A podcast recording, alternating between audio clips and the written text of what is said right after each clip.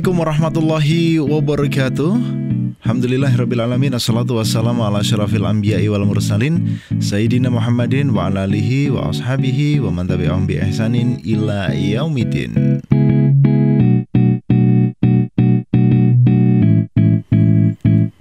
Alhamdulillah senang sekali kita dapat kembali berjumpa dalam program Tetaplah Berharap di episode pagi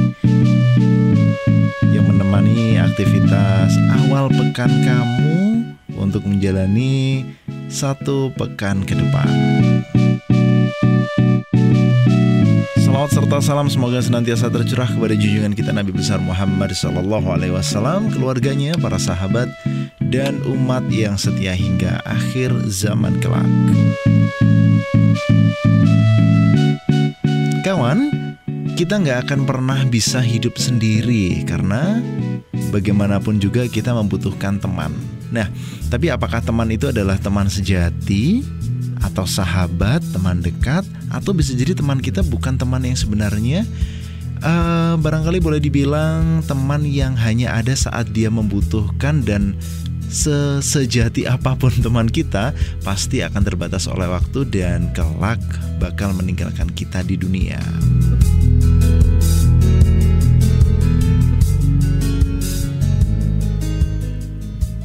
Lalu sebenarnya siapa yang bakal menemani kita hingga ke akhirat kelak?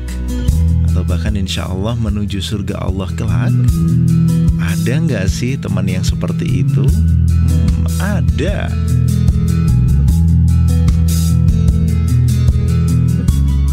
Siapa dia? Dia adalah Al-Quranul Karim. Maka untuk menjadikan Al-Quran ini sebagai sahabat sejati, sebagai teman sejati, sebagai teman hidup gitu ya Tentu kita harus memposisikan diri, eh, memposisikan diri, memposisikan Al-Quran itu Dan memperkal, memperlakukan Al-Quran sebagaimana kita memperlakukan sahabat sejati dalam hidup Misal, gimana sih memperlakukan sahabat sejati itu? Contoh menjadiin dia teman curhat, atau mendengar keluh kesahnya, dengerin nasihatnya, mengikuti petuahnya, dan ingin selalu dekat di sisinya. Bahkan sering juga kan kita nggak bisa dipisahkan dalam jarak dan waktu. Maka begitupun Al-Quran Ketika dia sudah menjadi sahabat sejati dalam kehidupan kita, maka tentu kita akan membuatnya terasa istimewa dalam hidup kita.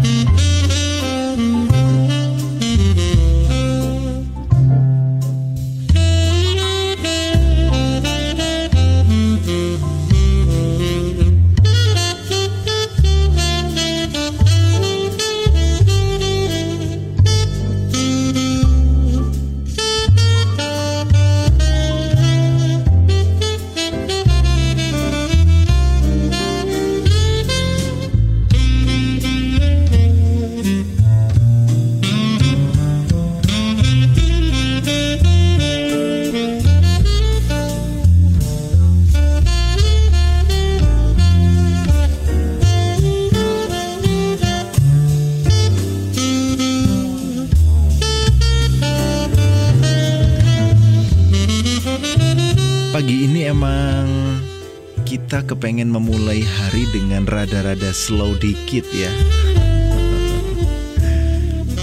Karena memang semangat itu nggak harus dibangun langsung kita tan tancap gas 5000 RPM gitu. Tapi bisalah kita awali dengan 1000, 2000 RPM dulu. Sambil nanti ke depannya semakin kita tambah tuh RPM-nya Nah, pagi ini kita lagi ngobrolin soal sahabat sejati hmm, Yang mana alangkah indahnya apabila Al-Quran ini menjadi sahabat kita, menjadi teman sejati kita Menjadi tempat kita meminta petunjuk. Ya tentunya meminta petunjuk sama Allah kan Tapi petunjuk itu ternyata ini yang mungkin uh, sering kali dilupakan oleh manusia bahwasanya Allah sudah memberikan petunjuk bagi kita di dalam Al-Qur'an. Makanya Al-Qur'an itu juga sering disebut sebagai apa tuh namanya? mukjizat paling besar bagi umat manusia. Mengapa demikian? Karena meskipun sudah wafat Nabi Muhammad SAW itu, namun mujizatnya sekarang masih bisa dirasakan. Nah, apa itu? Ya, tidak lain adalah Al-Quranul Karim. Kenapa demikian? Karena Al-Quran adalah mujizat Nabi Muhammad yang paling besar Disebut mujizat yang terbesar Karena dia nggak hanya memberikan keajaiban Nggak hanya memberikan apa ya Miracle gitu Di saat dibutuhkan Pada saat Nabi Muhammad hidup saja Enggak akan tetapi Al-Quran ini juga berfungsi sebagai petunjuk bagi setiap manusia dan menjadi Al-Furqan. Masih ingat nggak tuh apa artinya Al-Furqan? Al-Furqan artinya adalah pembeda. Membedakan mana yang hak, mana yang batil, membedakan mana yang baik, mana yang ternyata semua aktivitas manusia itu kawan Mulai dari kita bangun tidur sampai kita tidur lagi Itu semuanya udah diatur di dalam Al-Quran. Ya walaupun sebagian ada yang mengatur hanya uh, garis-garis uh, besarnya saja Akan tetapi lebih didetailkan nanti di dalam uh, hadis-hadis uh, Rasulullah. Contoh seperti sholat begitu ya Gak pernah di dalam Al-Quran dibahas Sholat maghrib itu tiga rakaat Sholat subuh dua rakaat Sholat zuhur empat rakaat Asar empat rakaat Isya empat rakaat Gak pernah akan tetapi di dalam Al-Quran sering kali disebutkan, diperintahkan akimis sholat, akimis sholat gitu. Dirikan sholat. Atau zakah. Nah, biasanya gandengannya itu ya. Akimis sholat, atau zakah. Tapi ternyata di dalam Al-Quran selain mengatur uh, ibadah-ibadah maudhuh saja, uh, bukan saja sih, selain mengatur ibadah-ibadah maudhuh, Al-Qur'an juga mengatur ibadah-ibadah yang lain seperti uh, bagaimana kita beribadah kepada diri kita sendiri, sesuatu yang ada hubungannya dengan diri kita. Berpakaian itu termasuk ibadah, makan, minum itu juga termasuk ibadah. Nah, di dalam Al-Qur'an juga diatur. Selain itu juga Al-Quran juga mengatur hubungan kita dengan manusia yang lain manusia Satu manusia dengan manusia yang lain Kita dengan teman kita, dengan orang tua kita Dengan orang-orang yang ada di sekitar kita Ataupun di luar kitaran kita. Artinya uh, hubungan manusia secara global itu diatur di dalam hukum-hukum Islam yang bernama muamalah Walaupun detail-detailnya itu juga banyak disampaikan melalui hadis, tapi tetap aja Al-Quran ini memberikan petunjuk bagi manusia.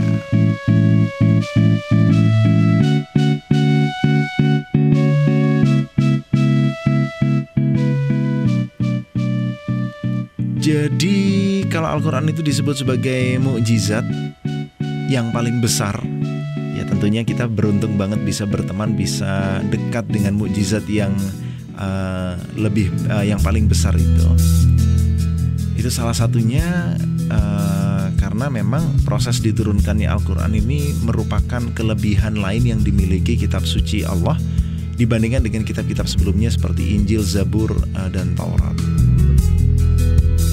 Salah satu kelebihannya apa? Al-Quran ini lebih mudah dihafal oleh manusia. Dan hingga kini pun ya walaupun bukan cuman sahabat ya yang bisa menghafalkan manusia biasa pun seperti kita-kita ini itu bisa banget menghafalkan Al-Qur'an dan sekarang kalau kita lihat banyak sekali metode untuk menghafalkan Al-Qur'an. Bahkan saking asyiknya menghafalkan Al-Quran Saking enaknya menghafalkan Al-Quran Kamu nggak perlu susah payah untuk menghafalkannya loh kawan salah satu program kulminasi podcast yang bekerja sama dengan Inkilabi Charity itu juga uh, menelurkan, waduh, menelurkan apa ya? mempersembahkan sebuah program bernama Tafid Online. Nah, informasinya bisa kamu cek di Instagram kami di @kulminasi podcast. Gimana maksudnya Tafid Online? Nah, Jadi tafid online itu kamu nggak perlu datang untuk uh, tiap hari setoran ayat gitu, tapi cukup disetorkan via uh, aplikasi WhatsApp yang sudah kami desain sedemikian rupa. Di situ juga ada ustadz pembimbingnya, ada uh, beberapa macam uh, program dan juga program-program uh, support yang bisa memfasilitasi kamu untuk menghafalkan Al-Quran secara online. Jadi supaya mudah menghafalkan Al-Qurannya. Kenapa? Ya karena Al-Quran adalah sahabat sejati kita.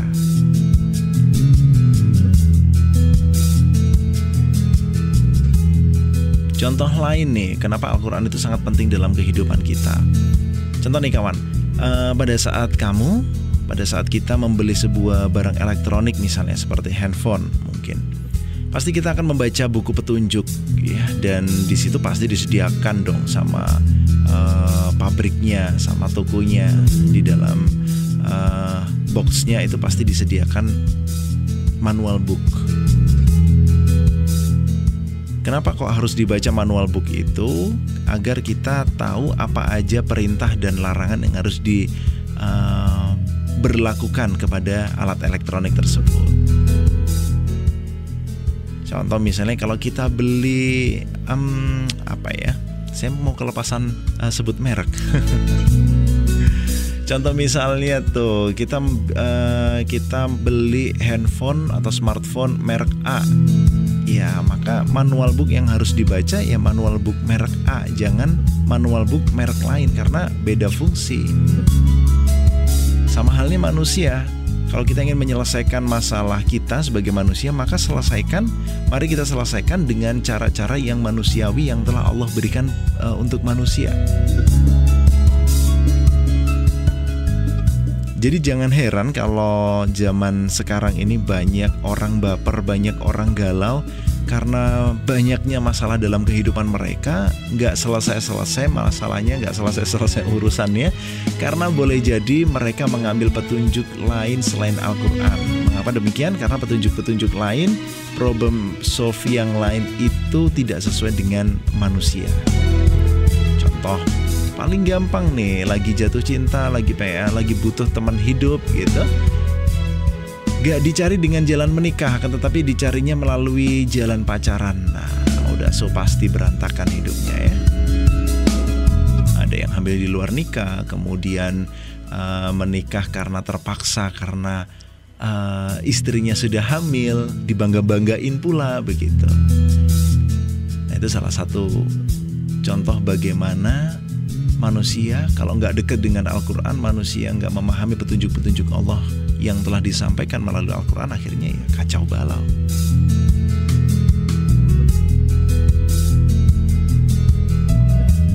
maka Allah Subhanahu wa taala pun ketika menciptakan kita, ketika menghadirkan kita di dunia ini, Allah juga memberikan aturan yang mana kalau kita mematuhi aturan tersebut kita akan selamat dan apabila tidak, tentu kita akan celaka. Nah, seandainya di dunia ini ada teman kita ada sahabat yang bisa menjamin bahwasanya kalau kita nurut banget sama dia, nurut terus sama dia, kita bakal masuk surga. Kira-kira kamu mau ikut nggak? Dan ternyata Al-Quran memberikan jaminan itu Sebagaimana yang disampaikan oleh Rasulullah Muhammad SAW Pada saat uh, beliau akan wafat Ternyata beliau memberikan pesan kepada kita, kepada umatnya um, bahwasanya kalau kita nggak berpaling dari Al-Quran dan Sunnah beliau artinya hadis hadis beliau kita nggak akan pernah tersesat selama-lamanya. Jadi kita disuruh berpegang pada Al-Quran dan Sunnah supaya hidup kita nggak tersesat. Oke, jadi jangan ke mana-mana. Kita akan break sejenak. Tetaplah berharap.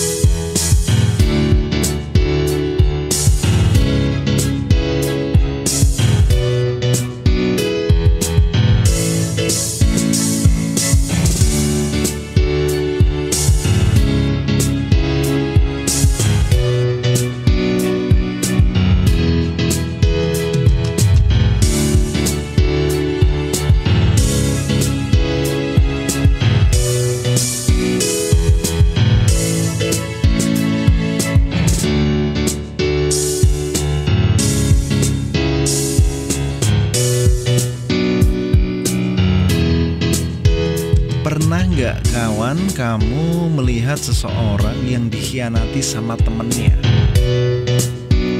Yang dibohongin lah, yang disampaikan sesuatu ternyata di belakang nggak sesuai, yang dijanjiin tapi ternyata di belakang diingkari janjinya. Mungkin kadang kita bertanya-tanya juga ya Al-Quran itu diturunkan oleh Allah lebih dari 14 abad yang lalu kepada Nabi Muhammad SAW kemudian itu berlaku sampai sekarang. Mungkin nggak sih uh, apa-apa yang ada di dalam Al-Quran itu ternyata nggak sesuai dengan um, kehidupan kita pada saat ini. Jadi uh, ketika manusia berpikir semacam ini wajar aja ya, wajar itu dalam tanda kutip. Maksudnya wajar aja kalau dia merasa hmm, jangan-jangan Al-Quran ini udah nggak sesuai dengan zaman maka kita harus mengubahnya. Wajar aja karena memang dia nggak mempelajari Al-Quran, dia nggak mempelajari Islam, dia nggak memahami apa arti syahadatnya. Maksudnya kalau kita sudah menyatakan asyhadu alla ilaha illallah wa asyhadu anna Muhammad Rasulullah, itu artinya udah nggak ada apa pun lagi di dunia ini, di alam semesta ini yang berhak untuk dihambakan, dihambai gitu ya. yang patut untuk disembah, diibadahi itu selain Allah dan Rasulullah Muhammad SAW adalah utusan Allah serta teladan yang terbaik buat kita. Jadi mungkin uh, sebagian orang ini nih punya perasaan, punya keinginan untuk nyuekin Al-Quran gitu. Ya bayangin aja kalau kita lagi punya temen, punya sahabat sejati, punya teman baik, kemudian kita di apa namanya dicuekin gitu ya.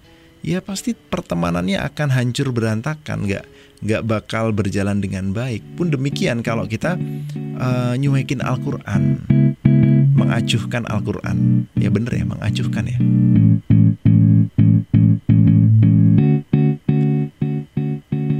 apabila kita mengacuhkan Al-Quran kita nggak me mendengar apa yang disampaikan oleh Al-Quran Padahal Al-Quran adalah kalamullah Dan dia adalah petunjuk bagi manusia yang berisi segala aturan tentang kehidupan Ya pasti hancur berantakan. Ya, Kita bayangin seandainya Al-Quran ini nggak jadi teman kita uh, Gimana mungkin bisa ketika sahabat yang akan menemani kita tapi kita cuekin bahkan seharian gak kita sapa. Ayat-ayatnya gak kita baca, gak kita pahami artinya Seruan dan larangannya gak, gak pernah kita indahkan. Lalu setelah itu mau hidup dan mati dalam keadaan selamat. Waduh, padahal Al-Quran uh, gak pernah dibaca dalam sehari. Atau mungkin jangankan membaca gitu ya Kepikiran untuk membukanya, membacanya pun belum. Hmm. Tenang aja kawan, di dalam surat Al-Hijr ayat uh, 9 Allah Subhanahu wa taala sudah berfirman, "Inna nahnu nazzalna dzikra wa inna lahu lahafidhun." Sesungguhnya kamilah yang menurunkan Al-Qur'an dan sesungguhnya kami yang benar-benar memeliharanya. Maksudnya gimana? Al-Quran ini walaupun udah diturunin oleh Allah 14 abad yang lalu Itu tetap dijaga keasliannya, tetap dijaga orisinalitasnya oleh Allah sendiri Dan dijamin bisa tetap berlaku hingga akhir zaman nanti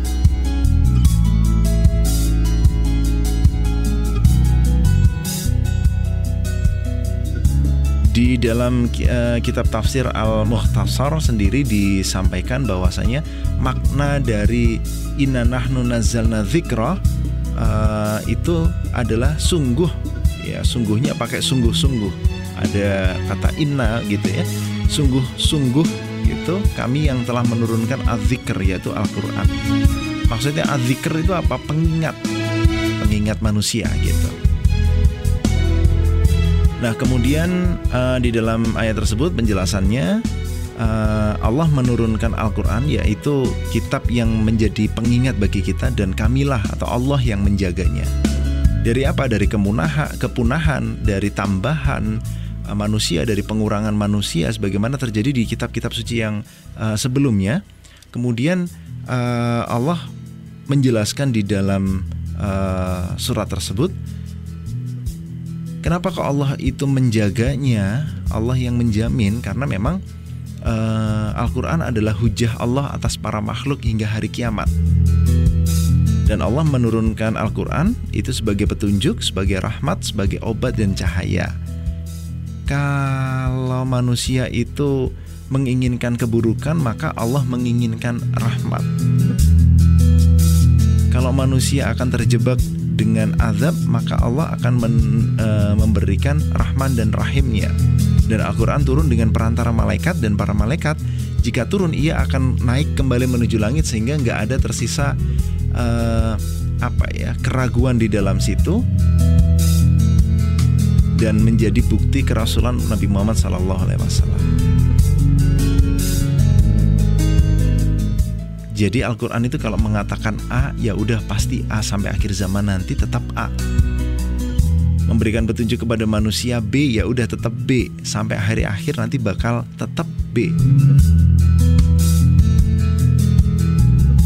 Gitu, jadi nggak akan berubah. Artinya apa? Al-Quran akan menjadi petunjuk terbaik bagi manusia, satu-satunya petunjuk yang akan mengantarkan manusia menuju kebahagiaan kehidupan di dunia maupun di akhirat kelak. Gak percaya silakan dibuktikan. Karena memang Allah Subhanahu wa taala ini sudah menjadikan Islam sebagai agama yang diridhoinya, kemudian juga menjadikan Al-Qur'an itu menjadi petunjuk bagi manusia. Jadi Allah menciptakan manusia itu nggak kayak apa ya? Nggak kayak menciptakan jam dinding yang kemudian jam dinding itu dikasih nyawa, dikasih baterai, akhirnya dia bisa muter sendiri gitu. Enggak, tapi Allah menciptakan manusia dengan memberikan petunjuk juga supaya ketika kita menghadapi sesuatu di dunia, menghadapi kesulitan, permasalahan dan lain sebagainya, maka di situ Allah sudah memberikan solusinya. Contoh paling simpel aja, Allah yang memberikan penyakit, Allah jugalah yang memberikan obatnya. Allah memberikan masalah kepada manusia, Allah juga yang akan memberikan jalan keluarnya. Dan yang paling penting kawan, kelak di hari akhir semua manusia akan berkumpul dan berlindung terhadap setiap perni perniagaannya di dunia. Pedagang akan meminta syafaat kepada dagangannya, uh, kemudian uh, buruh pekerja akan meminta syafaat kepada pekerjaannya, orang kaya akan meminta syafaat kepada hartanya, dan para penjaga Al-Quran, hafizul Quran ini akan uh, meminta syafaat juga kepada Al-Quran bahkan gak meminta Al-Quran yang memberikan syafaat itu kepadanya.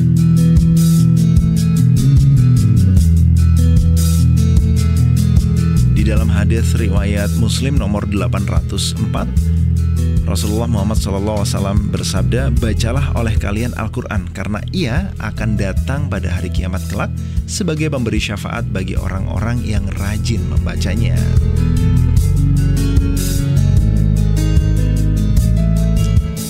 So bisa banget tuh. Dan harus ya. Untuk menjadikan Al-Quran sebagai teman dengan senantiasa berzikir melantunkan ayat-ayat suci Al-Quran karena zikir terbaik adalah dengan membaca Al-Quran. Maksudnya gimana? Zikir adalah pengingat bagi kita. Dan gak cukup loh kawan mengingat atau membaca ayat Al-Quran itu hanya dengan membaca ayatnya saja tanpa memahami uh, kandungan dan juga makna ayat tersebut. Jadi pahami juga artinya. Percuma dong kalau kita nggak uh, kalau kita membaca Al-Quran akan tetapi kita nggak ngerti dengan arti ayat tersebut atau kita nggak paham dengan apa yang kita baca. Sayang sekali kan sudah menghafalkan Al-Quran, sudah menghafalkan ayat-ayatnya, akan tetapi kita nggak tahu dengan apa yang disampaikan oleh ayat tersebut. Kita nggak ngerti perintah, kita nggak ngerti larangannya. Jadi yang maksimal aja, yang 100% aja dalam memahami dan menjadikan Al-Quran sebagai sahabat kita.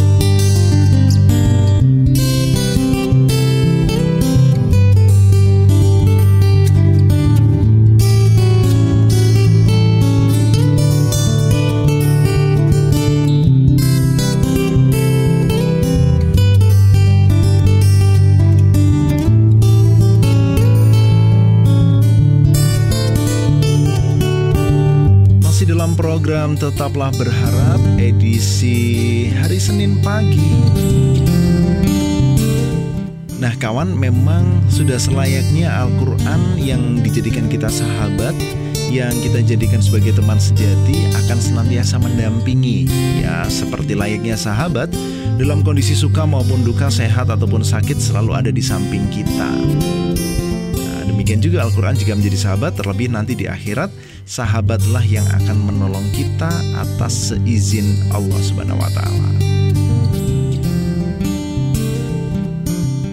Dan Nabi Muhammad Shallallahu Alaihi Wasallam juga telah bersabda bahwasanya Al-Quran itu bisa menjadi hujah yang membela-mu atau sebaliknya menjadi hujah yang membantahmu.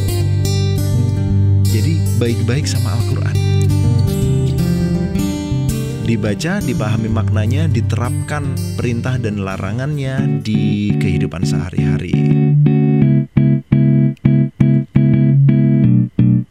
Dalam surat Sot ayat 29 Allah Subhanahu wa taala juga mengingatkan kita, mengingatkan manusia bahwasanya uh, kitab Al-Qur'an yang kami turunkan kepadamu penuh berkah agar mereka menghayati ayat-ayatnya dan agar orang-orang yang berakal sehat nah, mendapat pelajaran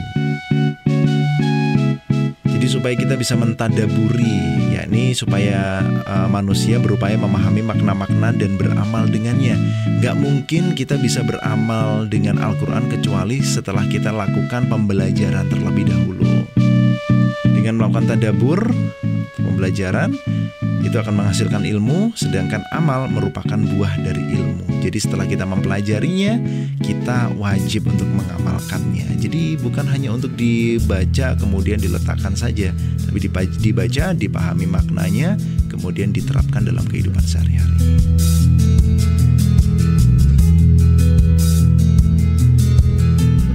minimal seperti Rasulullah SAW yang dijuluki oleh istri beliau Aisyah radhiyallahu anha bahwasanya Rasulullah adalah Al-Quran yang berjalan. Ya minimal kalau kita menjadikan Al-Quran sebagai sahabat karib, nah insya Allah kita bisa berakhlak sebagaimana akhlaknya Al-Quran gitu. Walaupun nggak bisa 100% sebagaimana Rasulullah Muhammad SAW, ya minimal kita mendekati gitulah ya kita bisa menerapkan manajemen hidup yang Qurani, bisa bergaul dengan orang-orang di sekitar kita sesuai dengan Al-Quran, ala Al-Quran, uh, bisa bersilat, bersilaturahim, tolong menolong, nggak boleh bercerai berai, nggak boleh bermusuhan, berkelahi, bunuh membunuh, caci memaki, gibah, nah tuh. Dan setiap orang selalu berusaha untuk bisa uh, menghormati satu sama lain sesuai dengan yang telah diajarkan oleh Al-Quran. Contoh nih zaman sekarang banyak banget ya orang yang mengatakan uh, atau menggembar-gemborkan isu toleransi, toleransi uh, bahwasanya sebagian kaum muslim itu intoleran dan lain sebagainya. Kayaknya orang-orang yang semacam ini perlu belajar toleransi dari Al-Quran. Betapa indahnya Al-Quran itu sudah memberikan contoh toleransi yang baik buat kita buat manusia, buat umat muslim terhadap orang-orang non-muslim. Seperti dalam surat Al-Kafirun, Al-Qur'an sudah menyampaikan bahwasanya bagi orang mukmin, bagi orang muslim ya udah Allah sebagai Tuhannya dan bagi orang kafir ya sudah sesembahannya sendiri nggak usah dicampur adukkan nggak usah dicampur-campur nggak usah di uh, bilang sok toleransi dengan mengikuti ajaran atau tata ibadah agama lain. Udah, kalau mukmin ya beribadah sebagaimana uh, Islam, sebagaimana Al-Quran, Allah, Rasulnya mengajarkan. Kalau orang-orang kafir, orang-orang non-muslim ya sudah, silakan beribadah dengan caranya masing-masing. Bahkan di dalam Al-Quran dengan indahnya Allah memberikan larangan kepada manusia untuk memaksakan agama kepada orang lain. La ikraha fiddin nggak pernah ada paksaan dalam uh, memeluk agama Islam. Maksudnya nggak ada paksaan gimana? Ya kalau memang orang belum yakin masuk agama Islam menjadi seorang yang beriman kepada Allah, ya sudah, nggak ada paksaan di situ. Tugas manusia, tugas kita adalah menyampaikan ayat-ayatnya secara utuh dan tidak mengubah apa-apa yang ada di dalam Al-Quran. Kalau sudah hak, ya hak sampaikan. Kalau batil, sampaikan itu batil.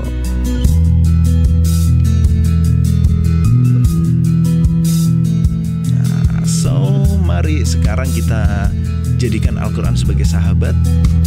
Sahabat terbaik kita, sahabat yang akan membimbing kita dalam menjalani kehidupan kita Mulai dari sekarang hingga akhir hayat kelak gitu. Karena memang Al-Quran sebagai uh, petunjuk dari Allah yang gak mungkin ada keraguan atau kesalahan apalagi ya di dalamnya. Maka ketika kita menjadikan dia sebagai petunjuk bagi kita insya Allah kita termasuk orang-orang yang bertakwa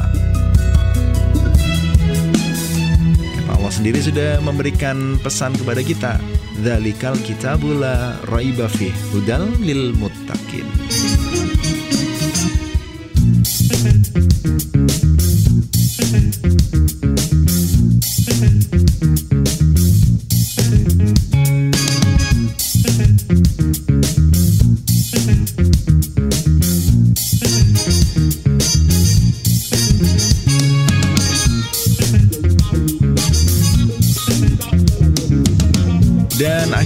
30 menit sudah berlalu untuk program Tetaplah Berharap episode kali ini. Kami ucapkan terima kasih atas perhatian dan juga atensi serta partisipasinya. Jika ada kekurangan, kami mohon maaf. Insya Allah akan ditambah di episode yang berikutnya. Dan jika ada kelebihan, jangan lupa untuk share dan juga informasikan podcast ini kepada teman, sahabat, keluarga, dan saudara kamu supaya lebih banyak orang lagi yang bisa merasakan dan mendapatkan manfaat dari episode-episode di podcast kulminasi ini.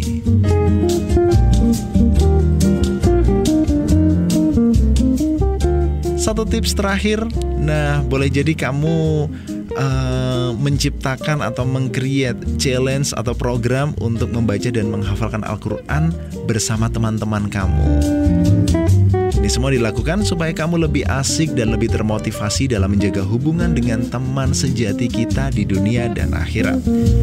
Akhirnya saya Ahmad Adiasta pamit undur diri dari ruang dengar kamu. Stay tune di podcast channel Kulminasi dan juga follow Instagram kami di @kulminasipodcast. Sampaikan kritik, saran atau masukan melalui DM di akun Instagram kami dan insya Allah kita akan berjumpa di lain kesempatan di episode-episode berikutnya. Akhirul kalam bila taufiqul hidayah wabiridho wal inayah. Wassalamualaikum warahmatullahi wabarakatuh.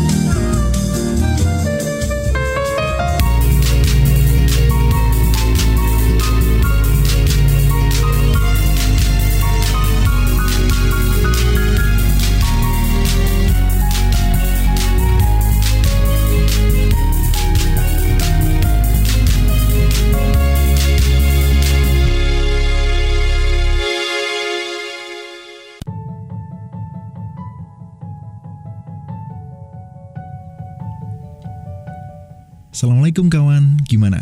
Apakah kamu merasakan manfaat dari adanya podcast kulminasi ini? Jika iya, langsung aja klik tombol follow agar kamu selalu update dengan konten-konten kulminasi. Silahkan juga share link podcast kulminasi agar manfaatnya dapat dirasakan oleh lebih banyak orang lagi. Dan jangan lupa follow Instagram kami di @kulminasipodcast agar kita bisa saling sapa di sana, kamu juga bisa meninggalkan komen, saran, kritik, dan masukan agar kualitas podcast kulminasi ini dapat lebih baik lagi. Assalamualaikum warahmatullahi wabarakatuh.